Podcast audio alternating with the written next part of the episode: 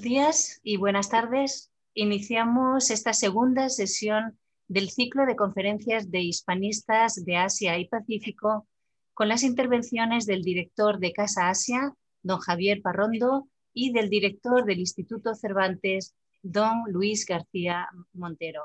Uh, Javier, cuando quieras. Gracias, Carmen. Muy buenos días a todos. Buenas tardes para aquellos que nos siguen desde la región de Asia-Pacífico. Mi nombre es Javier Parrondo y soy el director de Casa Asia, que es una institución, un consorcio público formado por el Ministerio de Asuntos Exteriores, la Generalitat de Cataluña y los ayuntamientos de Madrid y Barcelona. Bienvenidos a este acto que organizamos conjuntamente con el Instituto Cervantes. Me complace estar acompañado hoy por su director, Luis García Montero, al que le quiero agradecer que haya hecho un hueco en su agenda para presentar juntos esta segunda conferencia del ciclo que hemos organizado entre ambas entidades en torno eh, al hispanismo. El mandato de Casa Asia es eh, fortalecer las relaciones entre España y la región Asia-Pacífico, pero particularmente acercar a sus respectivas sociedades civiles. Y yo creo que en este esfuerzo la lengua cumple un papel eh, fundamental. Arrancamos este ciclo en noviembre con el papel que ha tenido el hispanismo chino en los dos primeros decenios del siglo XXI con la profesora Yuman. Hoy continuamos con el profesor Hueda y finalizaremos, como digo, este ciclo eh, atendiendo la parte de Oceanía con la profesora Lilith Zekulin y su experiencia en la traducción en Australia de la literatura en español. Desde que irrumpió la pandemia en nuestras vidas, em, las casas y en particular Casa Asia, que es, como digo, una institución de diplomacia pública, hubiera podido quedar relegada a un segundo plano, pero lejos de ello hemos volcado toda nuestra actividad em, en línea y bueno, pues los resultados han sido muy buenos en el sentido de que hemos multiplicado seguidores, hemos aumentado los seguidores y las visitas a nuestra página web. Todo eso nos anima a continuar en esta línea de trabajo. La idea, cuando las eh, circunstancias sanitarias lo permitan, es organizar una pequeña reunión de hispanistas asiáticos eh, a los que desde eh, Casa Asia y Cervantes nos gustaría invitar a España, pero hemos puesto ya las primeras piedras en ese camino, hemos firmado entre Casa Asia y Cervantes un protocolo general de actuación que nos sirve de paraguas para nuestras actividades futuras y este ciclo de conferencias em, del que hoy celebramos la segunda edición. Gracias, Carmen Pastor, la directora académica del Cervantes, por organizar em, bueno, pues toda la logística, identificar a los ponentes em, y una vez más a la propia institución y a Luis, su director, por estar eh, hoy aquí. Eh, por mi parte, nada más. Luis, cuando quieras y un saludo a todos desde Madrid. Un, un abrazo, querido Javier, eh, muchas gracias. Eh, es un gusto eh, saludarte, saludar al profesor Rueda y a todos los participantes, profesores, profesoras que se reúnen en este ciclo dedicado al hispanismo de Asia y del Pacífico y que organizamos en, en, conjunto. La verdad es que me es muy, muy grato la oportunidad de poder saludar hoy a hispanistas, docentes y personas interesadas de todo el mundo en un ciclo de conferencias con hispanistas de Asia y Pacífico. Y me es muy grato que además eh, podamos organizarlo entre Casa Asia y el Instituto Cervantes, porque como decía Javier Parrondo, la pandemia ha estado a punto de paralizarnos y la colaboración eh, la ilusión de hacer cosas en común, pues nos abre futuro y nos da oportunidades de, de respuesta. Después de la primera conferencia con una hispanista china, esta segunda corre a cargo del prestigioso hispanista y académico japonés Hiroto Ueda, a quien agradecemos de verdad, de corazón, que haya aceptado nuestra invitación y esté hoy aquí con nosotros, con nosotras. Uno de los objetivos del Instituto Cervantes, se sabe, es apoyar y dar visibilidad al trabajo de hispanistas de todo el mundo. Esas personas que se dedican al estudio de la lengua y la cultura hispánica que comparten con nosotros historia, que comparten con nosotros apuestas de futuro. Consecuencia de ello son iniciativas como el portal del hispanismo que creamos junto al Ministerio de Cultura y Deportes de España y cuyo objetivo es informar y poner en contacto al mundo del hispanismo. El portal recoge información de 4.710 hispanistas de todo el mundo, 131 en Japón, 2.952 departamentos universitarios con estudios de español, 53 en Japón y 299 asociaciones, 6 en Japón. Informamos periódicamente sobre convocatorias de empleo, publicaciones, congresos. Si todavía no se han registrado, les animamos a hacerlo en hispanismo.cervantes.es, porque para nosotros es una ilusión crear esta gran familia Cervantes para ayudarnos y para dar compañía en nuestras investigaciones y nuestras tareas. Creamos y editamos publicaciones dirigidas a examinar aspectos muy variados del español en el mundo, su enseñanza, su impacto. Invitamos a participar a múltiples especialistas y ponemos en marcha colecciones como el anuario del Instituto Cervantes, El Español en el Mundo, o estudios demolingüísticos que presentamos este año, como la colección sobre el español en Europa, un proyecto donde nuestra directora académica eh, Carmen Pastor ha puesto especial eh, ilusión. También por supuesto, tenemos otros horizontes de investigación. Investigación, por ejemplo, que ha llevado a cabo el Instituto Cervantes de Tokio en colaboración con la Fundación Elcano sobre el español en Japón y Corea del Sur. Publicaciones todas ellas que ponemos a disposición gratuitamente de los interesados en nuestro portal del Instituto Cervantes, cervantes.es. Celebramos también cuatrimestralmente la tribuna del hispanismo, una mesa de debate con destacados hispanistas dedicados en cada ocasión a un país o zona geográfica. La última ha estado dedicada al hispanismo senegalés, y se celebró en Dakar el pasado diciembre. También se han celebrado ya jornadas que se dedicaron al hispanismo británico, francés, italiano, judío español, polaco, portugués, alemán, marroquí e irlandés. Y si lo desean, pueden acceder a sus grabaciones a través de YouTube. Junto a Casa África organizamos bianualmente el encuentro de hispanistas África-España, cuya segunda edición está programada para celebrarse el próximo mes de noviembre en Madrid, en la sede del Instituto Cervantes, si el COVID no lo impide. Pero el COVID no va a impedir muchas cosas. Frente a la dificultad, la ilusión y el trabajo. Y por eso reuniones como las de hoy son también un compromiso de futuro.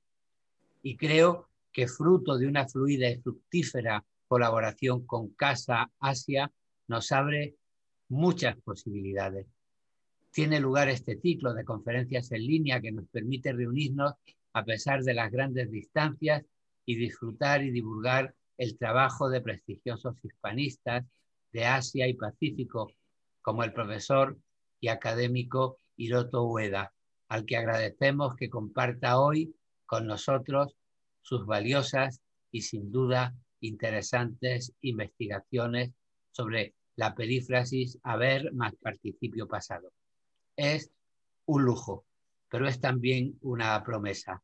Eh, querido Javier, tenemos que conseguir que pronto podamos darnos un abrazo y hacer que nuestros intercambios no solo sean virtuales, con todo su valor, sino en cuerpo y alma.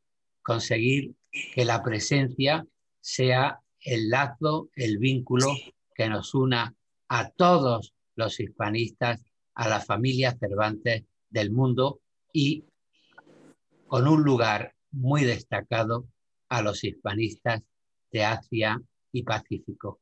De manera que muchas gracias a Casa Asia, muchas gracias al profesor Hiroto Ueda y sin más, agradecido, le paso la palabra a la profesora Carmen Pastor para que presente esta conferencia.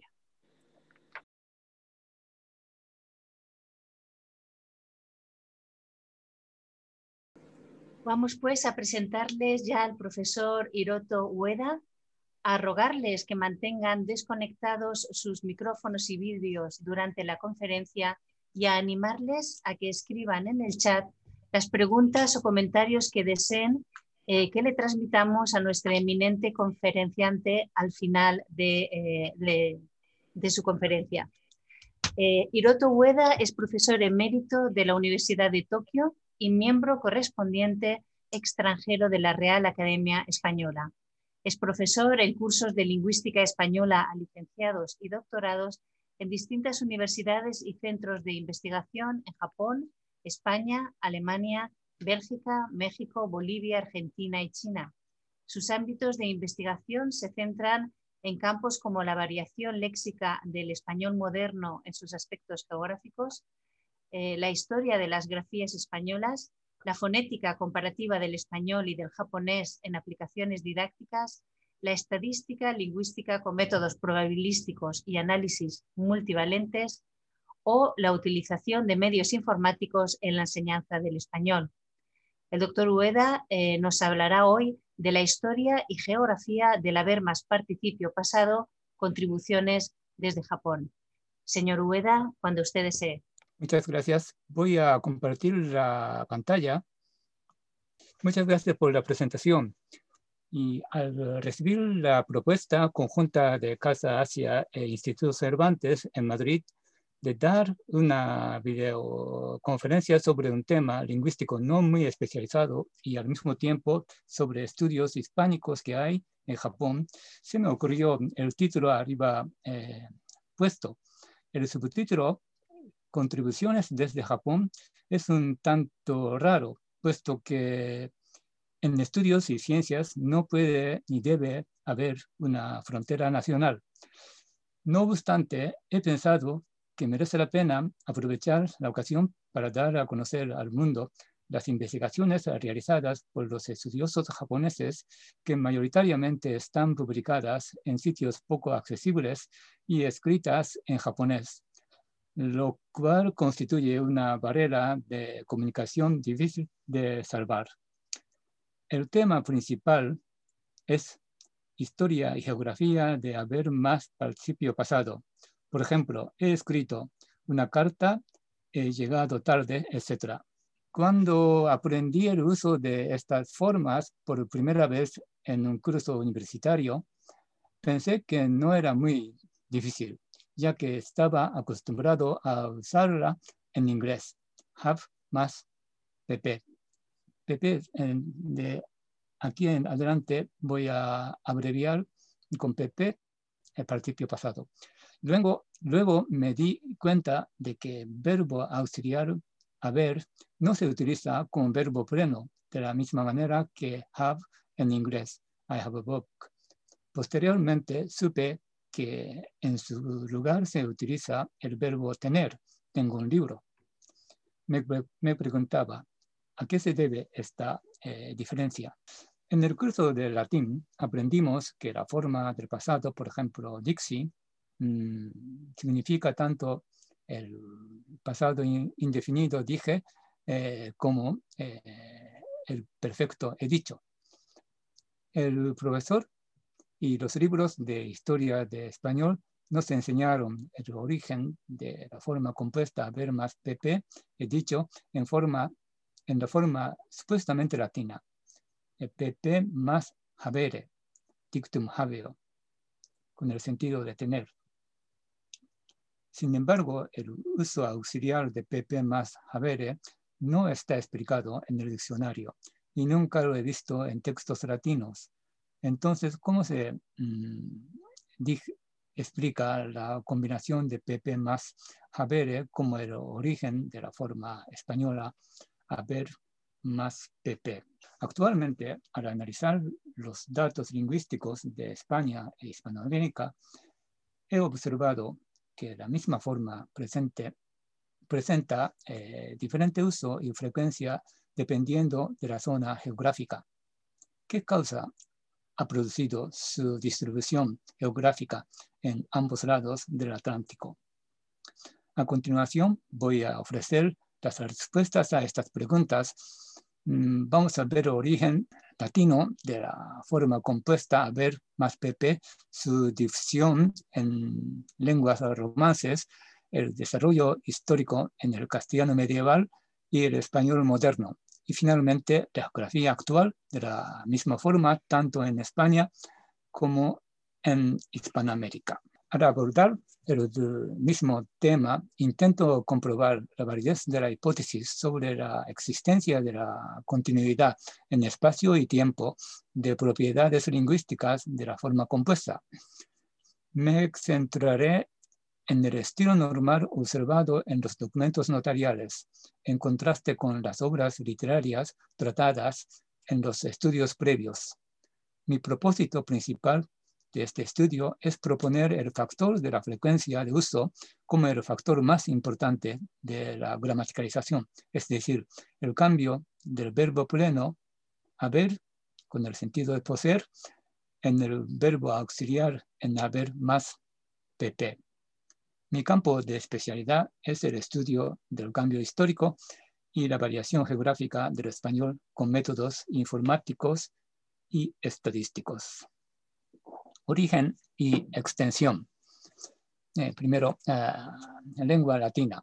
Para ver la historia de la forma compuesta española a ver más PP, tenemos que remontarnos a la situación de la lengua latina, dividida en cuatro etapas del latín escrito. Latín antiguo, latín clásico, latín tardío y latín medieval. Kunihara delimita la cronología en el siguiente esquema, parcialmente eh, modificado.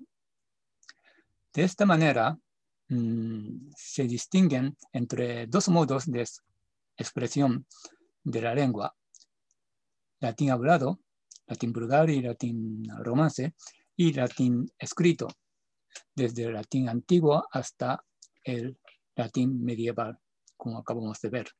Por otra parte, mm, desde la filología japonesa, Nomura llama la atención para no confundir entre la lengua hablada y el estilo coloquial, por una parte, y la lengua escrita y el estilo literario, por otra, puesto que ambos estilos, coloquial y literario, pertenecen a la lengua escrita. Creo que la clasificación de Nomura es aplicable a la situación de la lengua española y también a la mayoría de las lenguas con escritura establecida y tradición literaria en general. Se contrastan los dos modos, uno erróneo y otro eh, correcto en los siguientes esquemas. Tomando en consideración este esquema histórico y estilístico, vamos a abordar el tema de la historia latina de PP más Habere. Se sabe que la forma española, haber más PP, se remonta históricamente a la forma latina, PP más habere, tener, poseer. Esta explicación eh, sucinta presenta dos problemas. La diferencia enorme de frecuencia entre la forma latina y la española y el cambio semántico funcional de tener al verbo auxiliar haber. También el participio latino pp poseía unas características diferentes de las que tiene el español actual. Concordancia de género y número. Su posición dentro de la oración era tan libre que aparecía delante y detrás de habere, con la inserción de otros elementos entre habere y el participio o sin ella. ¿A qué se deben tantas diferencias? es posible encontrar un motivo unificado ideal para explicar la diferencia de estos componentes lingüísticos. El esquema que presenta Fukushima, citado por Tsuji, es útil para explicar la diferencia de relación sintáctica con respecto a las dos concordancias, la de persona entre el sujeto y habere o haber, por una parte, y la de género y número, entre el participio y el objeto, por otra. Aquí eh, tenemos eh, dos eh, sintaxis, concordante y no concordante. Lo aplicamos a la sintaxis latina y a la española de la siguiente manera. Latín, mm, con este esquema, y español, mm, debajo del esquema latino, donde el signo de igualdad eh, representa la concordancia gramatical y el guion, el orden nominal, normal, y la tilde, el orden libre. La existencia o ausencia de la concordancia entre el principio y el objeto es tan importante que cambia totalmente la estructura sintáctica. En latín, donde la concordancia de PP y el objeto garantiza la fuerte combinación entre ellos, mientras que en español el participio, por falta de concordancia con el objetivo, el participio se combina con haber más que con el objeto, eh, formando un tiempo compuesto haber más participio. El cambio de la posición libre de PP en latín a la fija en español en forma de haber más PP mm, también contribuye a la formación de la función gramatical perfectiva. Otra diferencia importante entre latín y español está en que habere es un verbo pleno, con el significado léxico de poseer, eh, tener, mientras que haber es un verbo auxiliar que forma parte del tiempo compuesto. De esta manera, haber es comparable con tener dentro del mismo plano eh, léxico, mientras que haber más pp es incomparable con tener, puesto que los dos verbos pertenecen a las categorías gramaticales diferentes, verbo auxiliar y verbo pleno. Para comprobar la frecuencia de habere y tenere, junto con el uso, aunque escaso, de la combinación latina de pp más habere, he consultado las páginas de Plauto, eh, Caterinarias de Cicerón, Guerra de Galia, de César, eh, Biblia Vulgata de San Jerónimo, Itinerarium de Aeteria, Etimologías eh, de San Isidoro y documentos medievales o medieval latinos recogidos en el Corpus Corgen, Corpus Histórico del Español Norteño, dirigido por María Jesús Torrens Álvarez. Vamos a ver las frecuencias de los dos verbos habere y tenere que hay en estas dos estas obras y corpus. Esta tabla ofrece tres tipos de frecuencia, absoluta, relativa y normalizada. La frecuencia absoluta representa el, número de veces que la forma aparece en cada conjunto de textos. La frecuencia relativa indica la proporción de cada frecuencia que ocupa dentro de la totalidad interna de términos en comparación, derivada en forma de porcentaje. La frecuencia normalizada es útil para conocer su magnitud cuantitativa dentro de la totalidad de palabras que hay en el conjunto de textos. Se deriva de la frecuencia absoluta dividida por la totalidad de palabras eh, multiplicada por mil. Se nota la frecuencia normalizada de haber, tener, poseer es tan alta como se iguala a ver más PP que veremos más adelante. En cambio, la frecuencia de tener, así coger, se mantiene eh, baja. A pesar de que hay en la bibliografía distintas menciones sobre la combinación de PP más Habere a lo largo de siglos, su frecuencia es mínima. En los textos latinos eh, enumerados anteriormente, he encontrado solo una vez en Cicerón, tres veces en César, ocho veces en Vulgata, dos veces en Aeteria, siete veces en Isidoro y ninguna en Corgen. De los que extraigo eh, los siguientes ejemplos. Nos fijaremos eh, en la parte mm, concerniente. Aquí en la parte subrayada. Presum mm, habere nasum. Y el segundo ejemplo eh, eh, viene tractum eh, vocabulum habet. Tercer ejemplo tiene homines directos ac descriptos habebat. Y cuarto, apertos habet oclos. El quinto ejemplo eh, tiene castra posita habebant. Y el último, sexto, castra ibi fixa habuisent. En realidad, estamos ante cuatro tipos de relación sintáctica que hay en la combinación de PP más habere. En primer lugar, tipo A, el ejemplo 3.1, se trata de las narices aplastadas, es decir, chatas. Aquí tenemos presum habere nasum. En este caso, mm, el principio passum eh, puede interpretarse como adjetivo. El ejemplo 2 pertenece al segundo tipo B. Aquí tractum es eh, participio, sin duda. Pero mm, el sujeto sintáctico de la oración mulus, mulo, es diferente del sujeto semántico del participio tractum, traído, puesto que mulus no ha traído la palabra del griego. Para llegar a la forma compuesta a ver más pp, la condición necesaria es la identidad de sujeto de la oración y del principio, lo que observamos en los ejemplos 3 y 4, pertenecientes al tipo C. En el ejemplo 3, el que tenía sus hombres eh, los había escogido, es decir, el sujeto de Habebat coincide con el de directos.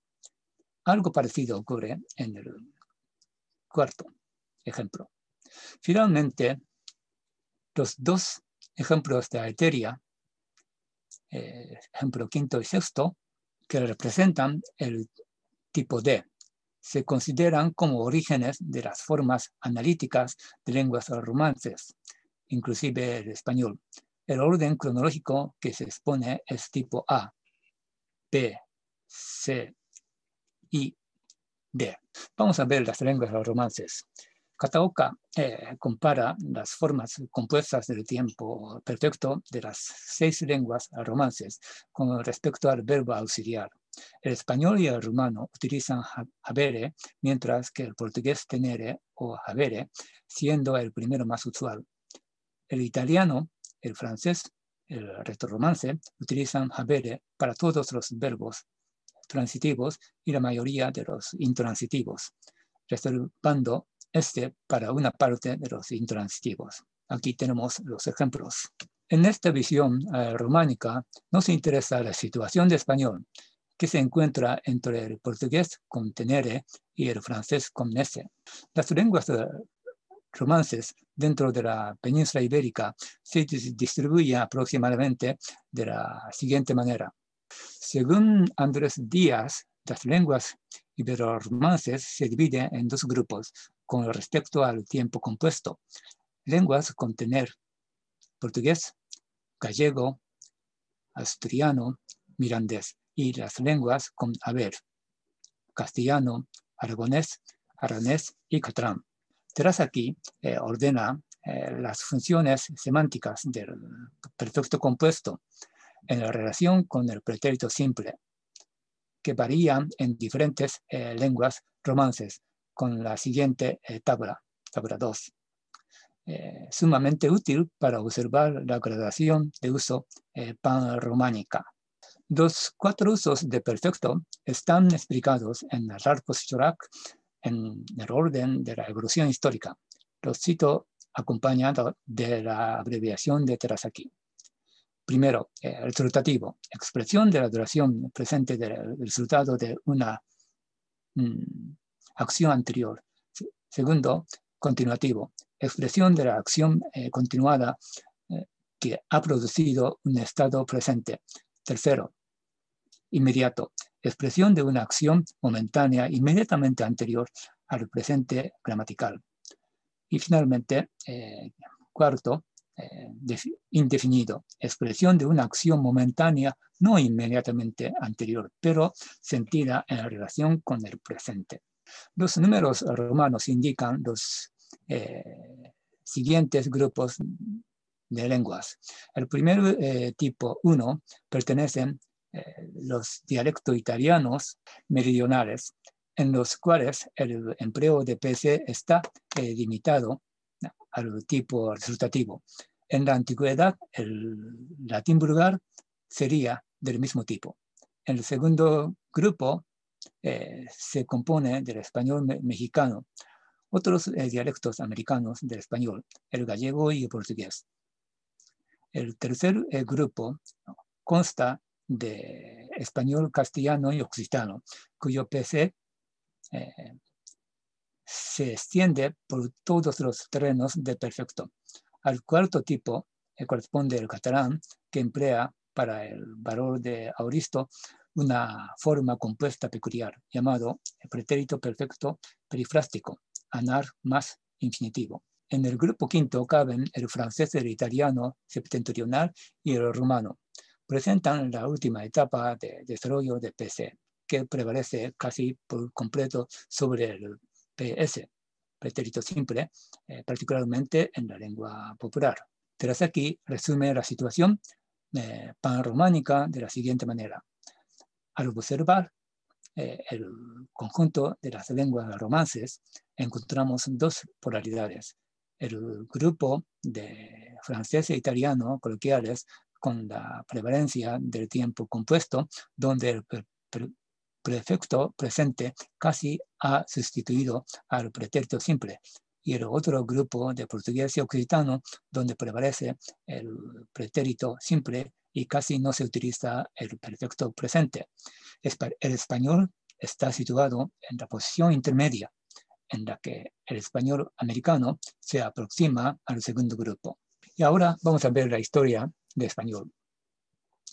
En esta sección, para conocer la historia de la forma compuesta haber más PP, voy a utilizar los documentos notariales recogidos en el Corpus Lingüístico CODEA, corpus de documentos españoles anteriores a 1800, dirigido por Pedro Sánchez Prieto, que están integrados en nuestra plataforma lineal, letras y números en análisis lingüísticos, que hemos mm, venido desarrollando en colaboración con Antonio Moreno Sandoval. La siguiente tabla y el gráfico muestran la frecuencia de la forma ver más pp eh, junto con la totalidad de palabras, frecuencia normalizada por mil palabras y división establecida por el orden eh, descendente de eh, la frecuencia. Figura 7. Esta es la división que he hecho para explicar mm, la distribución geográfica de la forma compuesta, zona oeste y zona este. Se distribuyen de esta manera. El número total de palabras en cada franja cronológica es el siguiente. El año de cada fila representa el inicio de la franja cronológica, de modo que, por ejemplo, 1200 corresponde al periodo desde el año 1200 hasta 1249. Estas cifras son importantes y necesarias para conocer la magnitud numérica comparable, la frecuencia normalizada, de fenómenos gramaticales que vamos a ver a continuación. Factor de frecuencia. Anteriormente hemos observado un gradiente geográfico de la forma compuesta ver más pp en distintas lenguas romances, tanto en la Rumania como en la península ibérica, según el cual las lenguas de Oriente, francés, catalán, aranés, aragonés, favorecen la forma haber más PP, mientras que las lenguas de Occidente, eh, portugués, gallego, asturiano, irlandés, son reacias a ella. El castellano medieval y el español moderno se sitúan en medio de las dos extremas. Ahora vamos a ver la misma tendencia dentro de las cuatro regiones tratadas en el Corpus Codea divididas en las dos zonas, este y oeste. Estas, estos son ejemplos que hay en el corpus. Seguidamente vamos a analizar la frecuencia de haber con participio eh, pasado en comparación con haber sin participio en el corpus cotea. Figura 11. Estos son ejemplos. En estas cifras y gráficos podemos observar el crecimiento constante de haber con participio desde 200, cuando había casos reducidos, seguidos de las etapas con cifras relativas y normalizadas cada vez más grandes. En cambio, la frecuencia de haber sin participio disminuye con grandes eh, altibajos. Por lo tanto, no estamos precisamente ante los datos que muestren la formación gramatical de haber más PP en correlación inversa con el uso pleno de haber sin PP. El cambio lingüístico se supone que aparece con baja frecuencia y si el cambio se trata de una gramaticalización eficiente, la velocidad de desarrollo aumenta más y en la etapa final, para concluir el desarrollo, disminuye la velocidad y construye la norma estable. La frecuencia acumulativa de la distribución de forma de campana se dibuja con la forma de S. Una eh, gramaticalización tan eficiente como la de la formación de haber más PP no necesita una causa externa, sino que se desarrolla por sí solo con impulso interno lo que se observa en el gráfico de la frecuencia normalizada, así se aprecia la parte inicial de la curva ascendente típica de forma S de haber más PP, independientemente de la curva de haber menos PP. Para estudiar el uso de verbos posesivos, haber y tener, bueno, escogió eh, cinco obras literarias representativas de cada siglo. Poema de Miosit, el Milagros de Nuestra Señora, el Conde Canor, la Celestina, el Lazarillo de Tormes. Para observar la extensión cronológica posterior, vamos a aprovechar los datos ofrecidos por Pontaine, donde apreciamos la vicisitud de los porcentajes desde el poema de Miosit hasta Santa Teresa de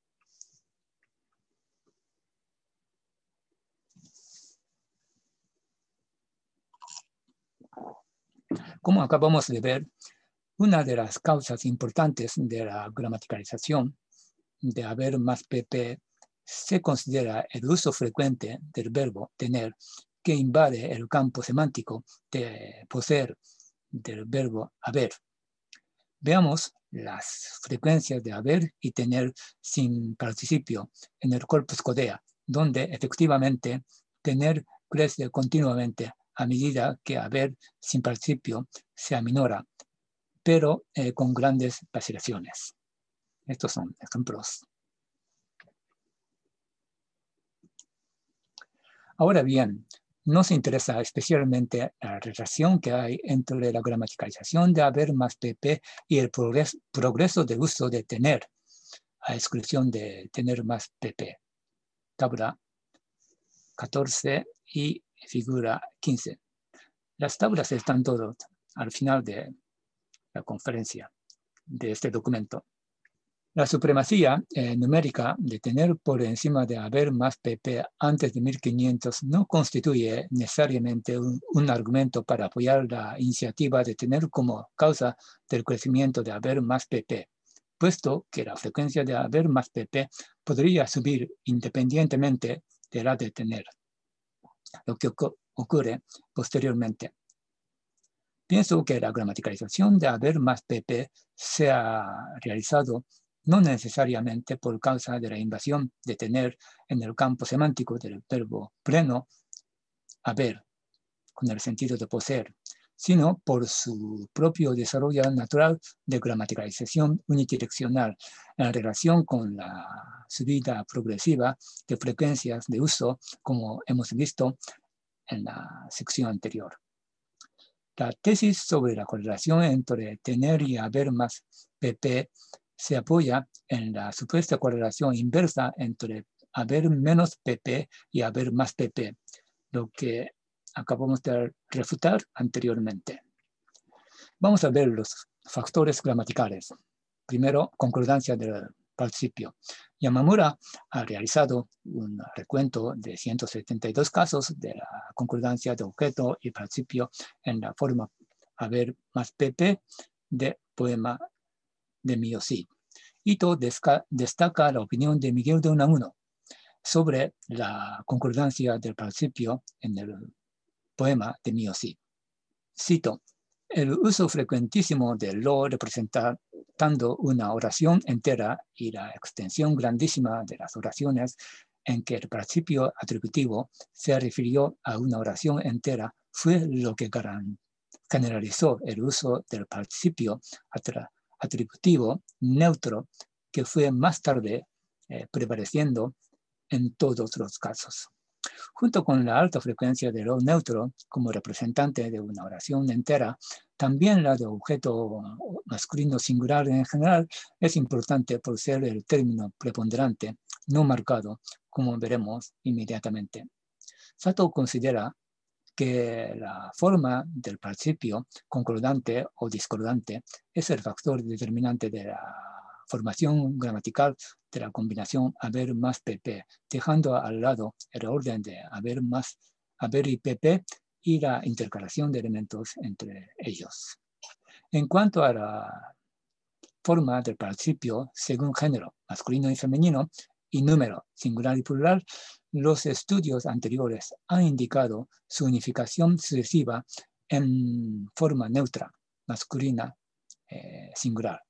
Nuestros datos de documentos notariales, CODEA, también lo confirman por las siguientes cifras y gráficos, figuras 17. Estos son ejemplos. Los pocos casos de concordancia de género y número del principio con el objeto indican la fase final de la auxiliarización de haber más pp ya en el inicio de cronología tratada, 1200. De modo que no sirve mucho para conocer el grado de gramaticalización en los siglos posteriores. Vamos a ver el orden de haber y participio. Veamos la variación del orden en estos gráficos. Primero viene eh, haber más PP y eh, luego eh, tenemos los datos de PP más haber en este orden. Estos son los ejemplos. Estas cifras y gráficos muestran los casos del orden marcado. PP más haber con son escasos en general sin manifestar ninguna tendencia cronológica. Por lo tanto, no podemos usar la frecuencia del orden de haber más PP con respecto al PP más haber como indicio de la gramaticalización. Anteriormente hemos visto que la forma compuesta haber más PP nació de la combinación latina de PP más habere, donde el verbo habere es transitivo con significado de tener, poseer, que exige un objeto directo. Scriptam litteram habeo. Tengo escrita la carta. En cambio, en español actual, la misma forma compuesta haber más pp se utiliza tanto con el objeto como sin él. He escrito la carta, he caminado mucho, etc. Es de suponer que en las épocas tempranas el castellano utilizaba haber más PP solo con los verbos transitivos casi a exclusión de los intransitivos. Veamos sus frecuencias cronológicas. Figura 19. Ejemplos. La tabla y el gráfico eh, de las frecuencias relativas confirman que la forma haber más PP intransitivo no existe en los primeros años, 1200, 1250. Nace en 1300 y la proporción con respecto a la forma competidora, eh, haber más PP transitivo, crece en épocas posteriores, lo que no implica que haber más PP transitivo decrezca. Efectivamente, la tabla y el gráfico de la frecuencia normalizada muestran el crecimiento numérico constante tanto de la forma transitiva como la intransitiva y la relativa. El crecimiento de uso de haber más PP intransitivo no puede ser indicio de la auxiliarización de haber. A mi modo de ver, los dos crecen de manera independiente. Vamos a ver la geografía del español actual. Primero, España. Para observar la situación actual de haber más PP en España, contamos con los datos del proyecto de investigación COSER, eh, Corpus Coral y Sonoro del Español Rural, dirigido por Inés Fernández Ordóñez. Gracias a la ayuda prestada por la directora del proyecto, hemos instalado los datos ofrecidos en nuestro sistema lineal son transcripciones de conversación en dialectos locales en estilo tradicional perteneciente a personas mayores de edad. La siguiente lista muestra la frecuencia de forma compuesta normalizada por mil palabras, junto con la probabilidad binomial acumulativa superior. Las cifras en negritas son de la probabilidad menor de 0.05, estadísticamente significativa. El número de la primera columna corresponde al número de cada provincia, que aparece en el siguiente mapa, donde podemos apreciar la frecuencia normalizada de forma de barra vertical. El sistema dibuja un área sombreada que abarca las provincias de frecuencias frecuencia significativamente alta, con la frecuencia normalizada igual o superior a 3.998, dotada de la probabilidad binomial menor de 0.05. Ejemplos. Ahora Hispanoamérica. Para conocer la situación actual del mundo hispanohablante en su estilo coloquial, los datos que ofrece el proyecto PRESEA, Proyecto para el Estudio Sociolingüístico del Español de España y de América, dirigido por Francisco Moreno Fernández, son útiles por su homogeneidad de constitución y su variabilidad sociolingüística, sexo, edad, nivel de educación. La misma variedad sirve no solamente para ver la relación que hay entre los factores lingüísticos y los extralingüísticos, sino también para garantizar la representatividad de la habla local conjunta. En esta ocasión, no hacemos la distinción por factores sociolingüísticos y utilizamos los textos transcritos reunidos de 18 informantes de cada localidad, constituidos de dos variables de sexo, tres grupos de edad y tres niveles de educación. Aquí nos interesa la baja eh, frecuencia de haber más PP que eh, se presenta en algunas ciudades hispanohablantes. Vamos a destacar las frecuencias bajas de probabilidad significativamente reducida, menos de 0.05, eh, indicadas en negrita en la tabla que corresponden a los círculos rojos en el mapa. Ejemplos.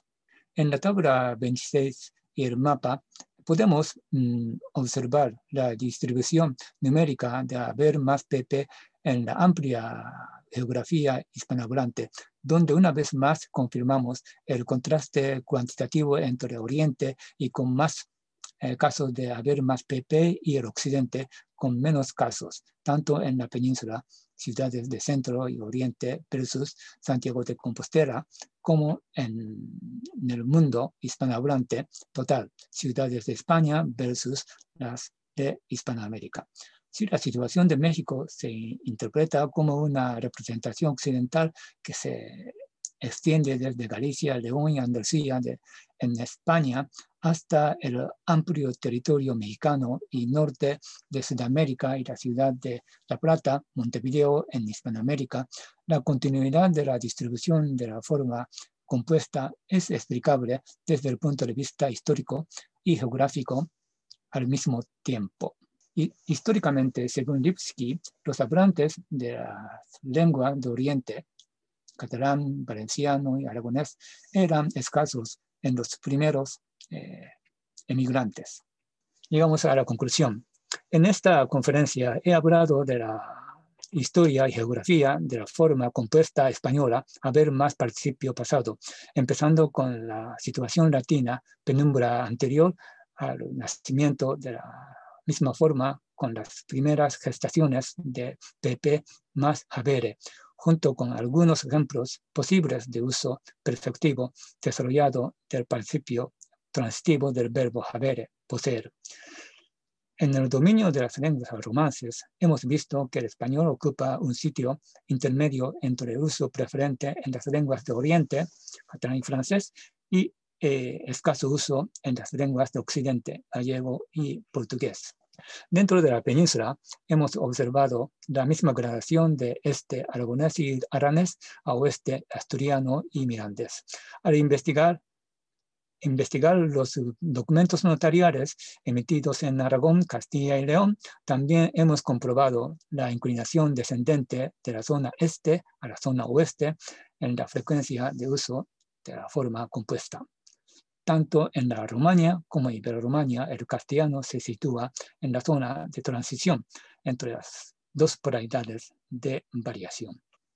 Y dentro del amplio eh, dominio hispanohablante de ambos lados del Océano Atlántico, existe la misma tendencia de este a oeste, probablemente debida a la escasa emigración desde el oriente de la península. Se trata de una nueva forma que apareció en la larga historia de la lengua latina. No sabemos exactamente ni cuándo ni dónde, pero parece datar en la época antes de la diversificación en las lenguas romances en una zona céntrica de la Romania, puesto que la misma forma existe en casi todo el territorio romano. Para averiguarlo, desgraciadamente no contamos con los documentos suficientes. Simplemente disponemos de algunos textos latinos en donde la forma eh, compuesta aparece con muy baja frecuencia, lo que no significa necesariamente que no se utilizara mucho en el habla del pueblo.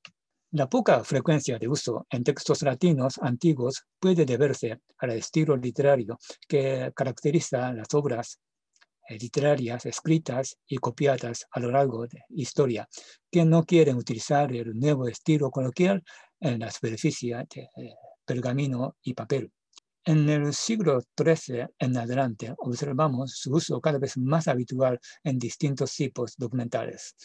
El cambio grande entre el texto latino y el castellano parece indicar la conversión del estilo coloquial al normal de la misma forma compuesta. Una vez convertida en el estilo normal, considerablemente mm, antes del siglo XIII, su uso se hace gradualmente más frecuente para llegar a establecer un tiempo gramatical importante de alta utilidad. La velocidad de este cambio gramatical varía en el ámbito románico o ibero-románico, de Europa del Sur y en la tierra circunatlántico hispanohablante, siempre eh, respetando la continuidad de tiempo y espacio, con más casos en el oriente, menos casos en el occidente, con crecimiento cronológico general. En este estudio creo haber demostrado la validez de la hipótesis consistente en la continuidad histórica y geográfica de la forma compuesta a ver más PP la correlación que hay entre la gramaticalización y la frecuencia eh, puede ser espuria, eh, producida por un factor eh, común, puesto que no sabemos la ciencia cierta cuál de las dos toma la iniciativa en el proceso del cambio histórico. La respuesta a esta cuestión la encuentro en el uso mismo de la lengua de los hablantes. Si el hablante de la lengua encuentra la utilidad de la forma recién nacida, la transforma en un esquema, en, un elemento eh, gramatical, con una forma gramatical adecuada para su comodidad de uso, sin concordancia en orden fijo de haber y participio, con uniformidad de verbo auxiliar en haber y al mismo tiempo la utiliza con alta frecuencia precisamente porque es útil y ahora todavía más con la forma eh, cómoda. De modo que los cambios eh, gramaticales coincidentes, disminución de concordancia, fijación de orden de haber y principio y unificación de verbo auxiliar en haber, son factores coadyuvantes, pero no principales el factor principal de causa y efecto de la gramaticalización, concretamente de la auxiliarización del haber, es el uso frecuente de la forma compuesta verbal debido a su alta utilidad y comodidad. Por esta razón y por los datos numéricos que hemos visto, considero que el factor de la frecuencia es el más importante. De esta manera, la utilidad de la forma en cuestión explica tanto su proceso de gramaticalización en función y forma como su mayor frecuencia de uso. Esta correlación se hace fuerte por el factor emergente de uso, explicable por su utilidad y comodidad. Para abordar el tema diacrónico y diatópico de la lengua, los corpus de documentos históricos y geográficos son sumamente útiles por ofrecer los datos diacrónicos y diatópicos sin solución de continuidad. La situación actual de la lengua se investiga con los inmensos datos del habla coloquial, transcritos y estructurados adecuadamente.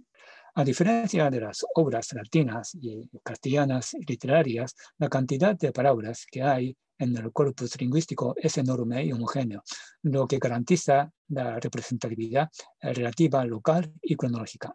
Por último, la tecnología informática facilita un cálculo inmenso como el recuento de los casos en cuestión y el de totalidad de palabras, ambos imprescindibles para derivar la frecuencia normalizada, que es importante para conocer la magnitud comparable de ocurrencia.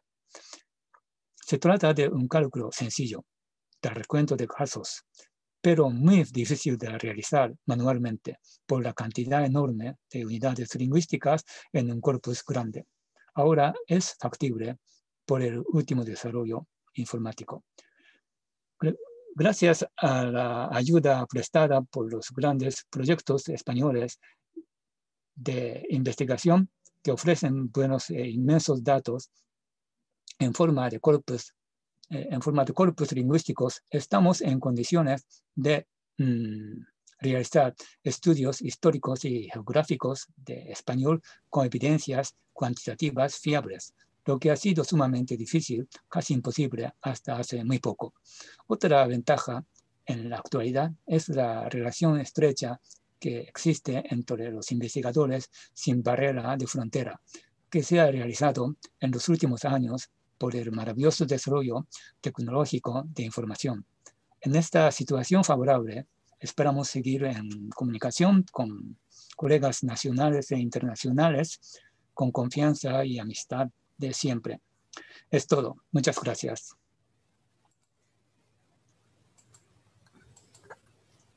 Muchísimas gracias, profesor Ueda, por esta interesantísima eh, intervención.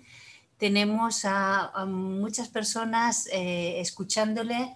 Tenemos a personas desde, desde Tokio, Shanghái, Francia, Bulgaria, eh, Breslavia, Roma, Madrid, etcétera, que le saludan. y tenemos una pregunta de uno de los, de los asistentes que le pregunta, ¿hay alguna razón por la que la perífrasis haber más participio pasado no se haya gramaticalizado de forma aglutinada como sucede en las formas de futuro que originalmente se construyen como em, infinitivo más e, cantaré. Em, ¿Es porque es una construcción más moderna? Sí, esto es muy interesante eh, comparar eh, dos casos eh, de gramática histórica, ¿no? Eh, haber más PP, eh, eh, tiene que venir PP detrás del verbo conjugado. Y, otro caso es mm, de mm, infinitivo más eh, verbo mm, ser conjugado. Esta diferencia creo que se debe a la característica de participio pasado, en el caso de haber más PP participio pasado. ¿Por qué? Porque mm, era un participio pasado un tipo de complemento de eh, objeto. Así que tiene que venir detrás de eh, complemento o eh, siempre cerca de complemento que suele estar detrás del verbo. Así que mm, creo que hay razón mm, de este orden fijo mm, que ha llegado eh, la forma a ver más PP. Eh, en cambio, mm, el futuro, por ejemplo, cantaré, este E viene del verbo haber también, pero eh, tiene que otro elemento no es participio, sino infinitivo. Así que mm, la situación es diferente. No sé si me explico. yo creo que sí nuestro eh, asistente no escribe nada más, pero yo creo que sí, queda muy claro. Le transmito también los saludos personalmente de la señora Teresa Iniesta, que le saluda desde el chat, al igual que el Instituto SEDA España y Nexos Alianza. Y tendríamos otra pregunta, doctor Hueda. Em, eh, dentro del uso, usted trabaja, ha trabajado también mucho en la aplicación didáctica en la enseñanza de la lengua.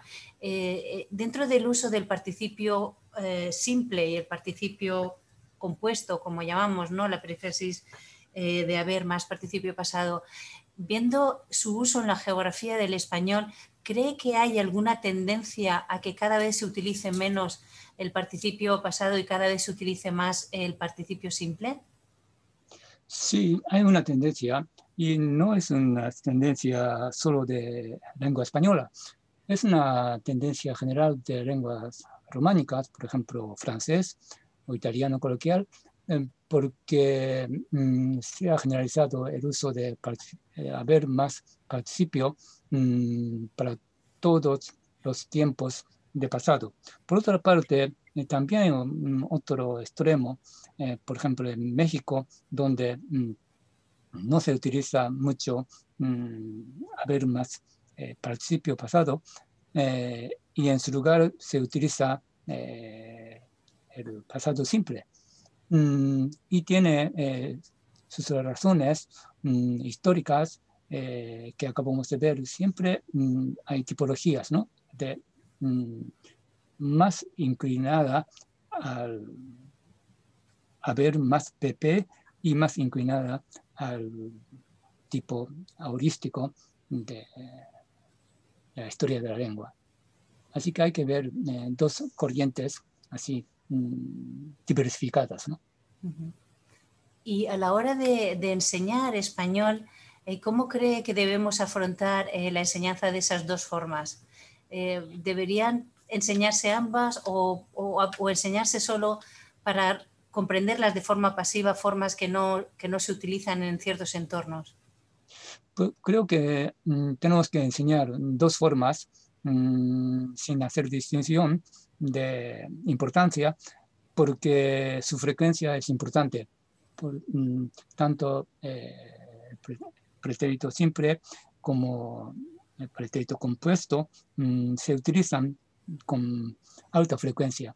Así que hay que hacer caso al uso de estos dos tipos ¿no? de estructura gramatical. Eh, doctor Ueda, desde, desde Tokio nos pregunta nuestro colega Antonio Jurado si sabe usted cuándo está documentada la aparición de la forma Aye. Aye. Aye, H-A-Y. H-A-Y, así. Aye. Es de, eh, que significa mm, la existencia, ¿no? aquí hay libros, no hay tiempo y eso, ¿no? Hay. Sí. Sí, esto em, es un uso muy importante eh, en la historia de la lengua porque siempre mm, este verbo haber tenía eh, un uso especial para mm, manifestar, para significar la existencia de algo, pero sin sujeto y siempre, mm, casi siempre viene con alguna, algún adverbio y preferiblemente eh, adverbio y mm, que viene de, con el sentido de ahí, ¿verdad? Ahí, a, y, a, ahí. De esta forma se ha mm, formado eh, el nuevo verbo también eh, compuesto, pero ahora con el adverbio de lugar. Es muy interesante observar la historia de hay, mm, porque va paralelo casi con haber más eh, participio. Pero la función es muy diferente. Muchas gracias. Eh, le transmito también los saludos a través del chat de sus dos compañeras de ciclo, la doctora Yuman y la doctora Lily Twite. Se le mandan saludos y le agradecen esta fascinante conferencia. Y también quería pasar a un tema, aprovechar una pregunta más general sobre el español en Japón. Usted que ha trabajado también mucho en el español en su país, ¿Cuál cree que es la situación del español en Japón? ¿Cree que despierta interés, que ese interés sube, que baja? ¿Cuál creería usted de su apreciación en este momento que es la, de, la del español y su estudio en su país? Sí, español la lengua. Antes no era una lengua muy, muy importante eh, como lengua extranjera, como segunda lengua extranjera que aprendemos ¿no? en la universidad. Pero actualmente el número de los alumnos matriculados en español está subiendo, aumentando mucho. Mm, y yo quería saber por qué eh, los estudiantes quieren aprender tanto eh, el idioma. Mm, dicen que la lengua española es bastante, digamos, simpática para, para ellos. Eh, y merece la pena aprender porque sabiendo un poco eh, cómo se hace la comunicación, ya ellos eh, dicen que va a tener amigos, muy buenos amigos, mm, en su viaje a, a España, a México, a otros países y no se nunca se arrepiente al mm, escoger la lengua española como segunda lengua extranjera. Y siempre eh, todo el mundo dice que es muy buena selección. Y le felicito al, estudiante universitario por esta selección acertada. Estupendo. Es decir, que cuando se conoce a los hispanohablantes, uno eh, le apetece más estudiar el español. Sí, sí, eso. es estupendo. Tendríamos, eh, doctor Ueda, una última pregunta de, nuestra colega Rebeca Gutiérrez, que comenta, nos ha mostrado usted que hubo un notable crecimiento del uso de, esta forma del participio, eh, de haber más participio pasado, a partir del año 1500. ¿Hay alguna razón de que este incremento se produjera a partir del cambio del siglo XV al XVI? Sí, es una cuestión que también me interesa mucho. ¿Por qué cambia de velocidad ¿no? tan rápidamente? Y hay teoría del cambio lingüístico en general, mm, según la cual se considera mm, la forma de campana mm, en la distribución de los usuarios. Es decir, los que empiezan a utilizar alguna forma son pocos, pero luego eh, poco a poco si se suben, entonces la velocidad ah, aumenta. Y también son pocos los que nunca eh, resisten siempre para hasta el final. Así que hay más gente en, en la etapa media de desarrollo gramatical. Pocos en el inicio y pocos al final, pero la mayoría eh, son mm, los que están en, medio del camino. Eso, eh, si se acumula esta frecuencia, se forma la línea que se llama línea de S, primero eh, lento, y luego de repente sube y para finalizar otra vez eh, se establece con una, velocidad bastante baja. Y yo creo que siglo 1500, 1550, en esta época, mm, hubo una aceptación general. Entonces, por esta aceptación general, mm, incrementa eh, la velocidad y el resultado es la línea así tan pronunciada de subida. Es mi, es mi interpretación, pero quiero averiguarlo con más datos en, en mi, futuro, mi futura investigación. Muchas gracias. Tenemos también una pregunta de Hernán eh, que le pregunta, doctor Hueda, ¿qué relación tiene la forma histórica del futuro perfecto, el habré amado, con el fenómeno de habere más participio pasado del pretérito perfecto? perdón, ¿puede repetir? Por supuesto. ¿Qué relación tiene la forma histórica habré amado de futuro perfecto con el fenómeno de habere más participio pasado del pretérito perfecto. Habré amado, mm. habré, eh, terminado, habré terminado, ¿no? Esto es una eh, perfecto, futuro perfecto, ¿verdad? Sí. Y haber, haber participio, haber participio. Haber más participio, ¿verdad? Sí. ¿Qué relación puede tener esa forma con haber más pretérito? Eh, haber, haber puede deletrear haber.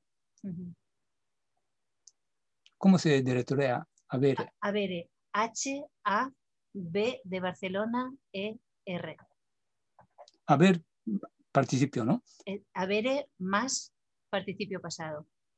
Sí, sí, es, es, una, mm, es el tema de hoy, ¿verdad? Haber más participio. Sí, haber amado es una forma conjugada de haber más eh, participio pasado.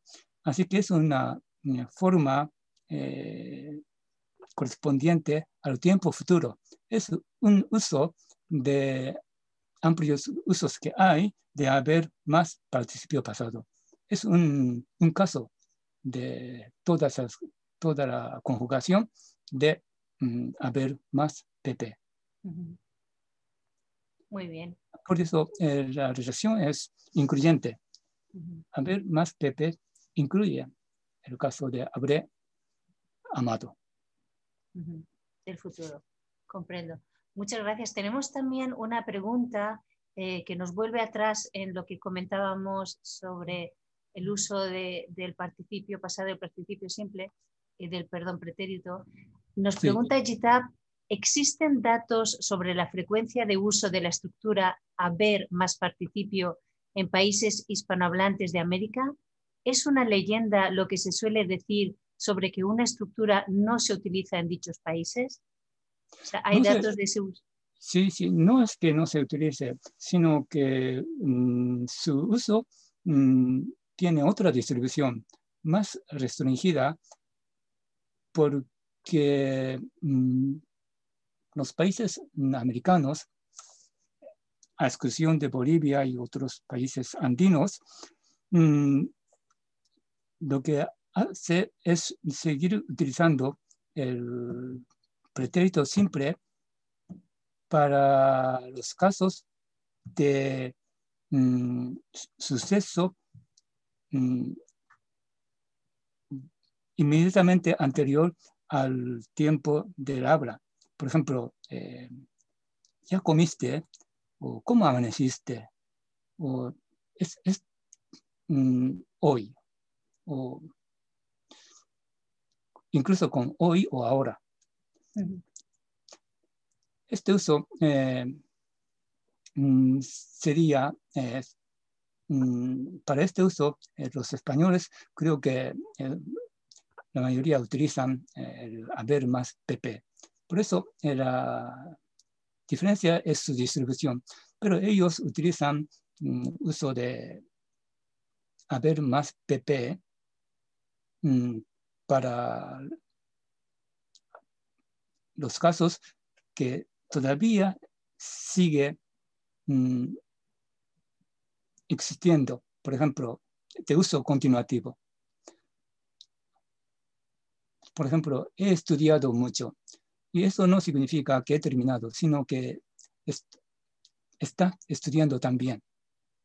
Esto de mm, continuativo eh, es el que todavía se mantiene eh, perfectamente en, en América. Sí, especialmente en México, ¿no? lo que he observado. Muy bien, o sea que no es cierto eso de que toda América hispanohablante utiliza solo el pretérito simple, sino que ambos conviven. Eh, eso depende de eh, uso y su distribución, ¿no? Sí. Por eso es siempre es un poco peligroso generalizar eh, todos los casos, ¿no? Hay que ver los detalles. Eh, tenemos una última pregunta de Miguel Oliva. Eh, dice, el profesor ha hablado de una distribución de este, pretérito perfecto, a oeste, pretérito simple en la península. Eh, me temo que... Sí, sí. pero no ha terminado la pregunta, me temo. Bueno, la verdad es aquí, perdón. ¿Se podría registrar también una distribución parecida de sur, utilizando el perfecto, a norte que utilice el simple? ¿O se puede decir también que en Andalucía occidental predomina el uso del pretérito simple sobre el, sobre el perfecto? Sí, según mi estudio sobre la península, muy bien, esto es la, la situación de haber más PP en la península ibérica.